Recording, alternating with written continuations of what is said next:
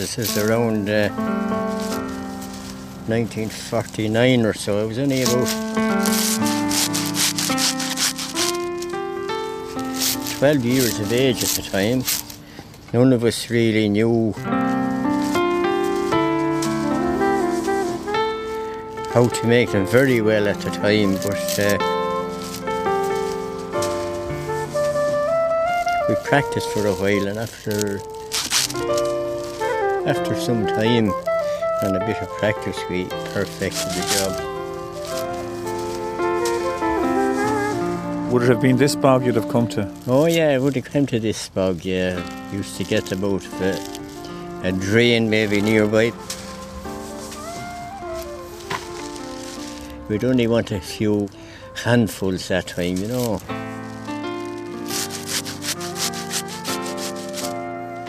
We wouldn't have uh, been cutting that many rushes.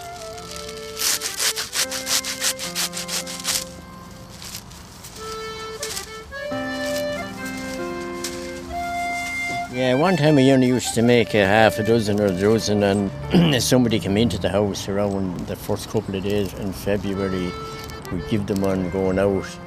It was just something that we did, you know, but we didn't make them in a big way. We're making hundreds of them now for funds for the schools, so it's completely different. We're probably making them better now than we did that time because we've far more practice. yeah, we better stay going now and stop talking. We'll, if we stay talking like this, we're going to get nothing done at all.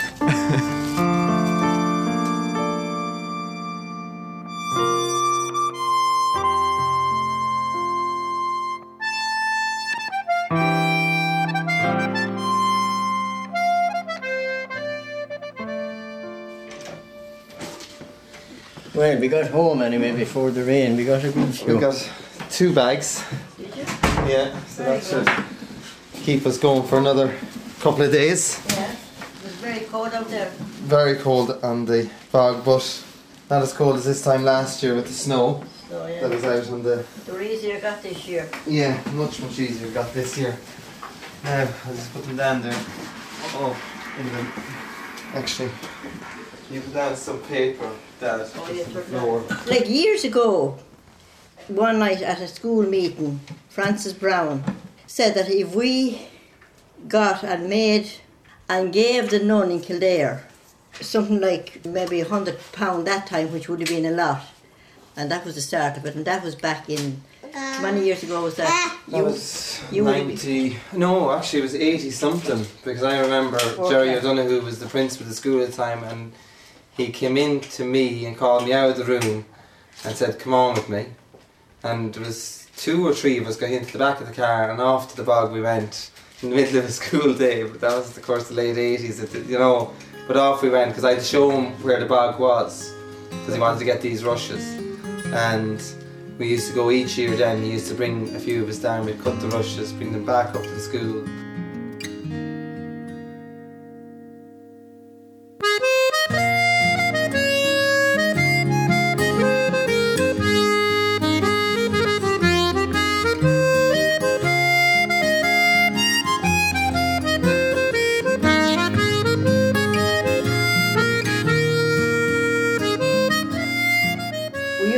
Them then here, like as we are now, and about 10 o'clock at night we used to leave here mm. and go all around the county and into Wicklow, Carlow, and Laois to the pubs.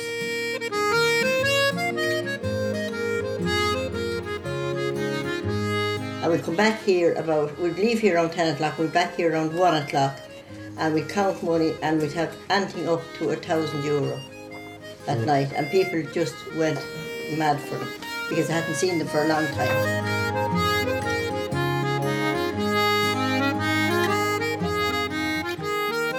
This is kind of a, a normal size one, you can make them bigger, we make little tiny ones to hang out car mirrors.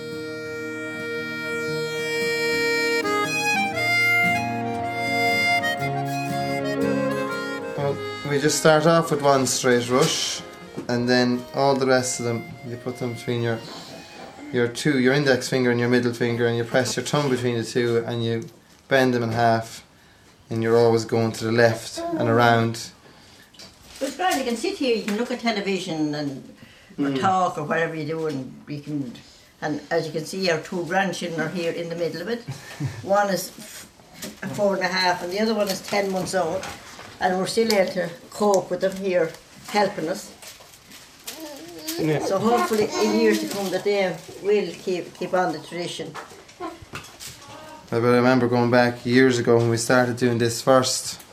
Do you remember that, Dad? We used to put around to each other's houses and we used to, there could be up to maybe 10 or 12 people would go around houses at night time and you'd all sit around and all the rushes would be put out in the middle of the floor and everyone would just sit maybe for four, five, six hours of a night. You'd have a team of people making them and another team would cut them, the ends off them to even them up, and then another team would be there putting the elastic bands on, and then putting 25 in each box. Like it costs nothing, as you see yourself. Uh, I think it's nine twenty-five or something for a big box of uh, rubber bands, and that's that's that's the cost. And after that, then is your own cost for going for, for going out like with with them and all that kind of thing. But there's no there's no expense. Somebody asked before how many rushes. They asked France how many rushes, and Francis very quickly said that there was 28 rushes in each one for each day of February, and on the leap year he puts in 29. You can put in as many as or as little as you want, depending on the size.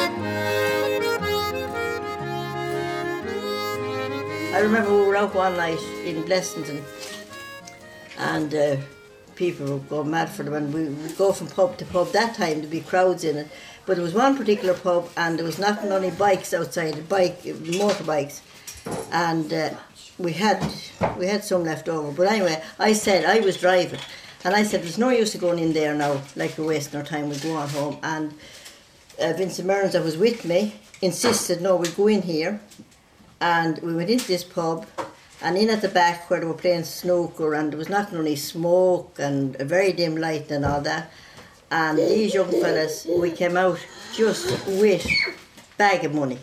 Everyone that bought it they followed us out uh, to look for more to bring home to their grandmothers. And these were only young fellas uh, bikers. We never put really a price on them uh, whatever people give us but these young fellas, they didn't count the money. They just put their hand in their pocket and threw in whatever they had. And, more, and there was a lot more than three euro went into the box. And I said, the fella followed us out, one young fella in particular followed us out and looked for one for, he wanted to bring it home to his granny.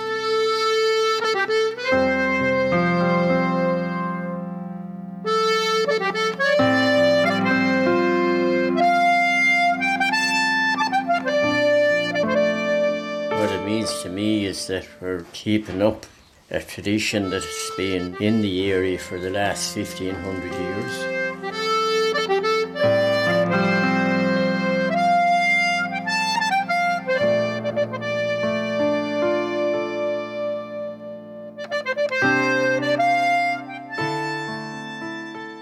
Well, it's the first thing I notice. And if, like, if there is a said, or if someone comes on television or something like that, it's the first thing I noticed. We always say, "Oh, God, there's St. Bridget's Cross," or if you win in someplace and you see it. But our son in America, our second son, he's over there in America, and that's one that he made. The first year he went out there, he bought these uh, rushes Reeds, out, we, reeds reeds. out there, and he made them and sent it home to us and he there was, uh, somebody came into his office in, in America during the week. He told me looking for. He has one up in his office, and they were looking for a St Bridget's cross. And he, lucky enough, he had two of them in the bottom of his locker, and he gave it to them.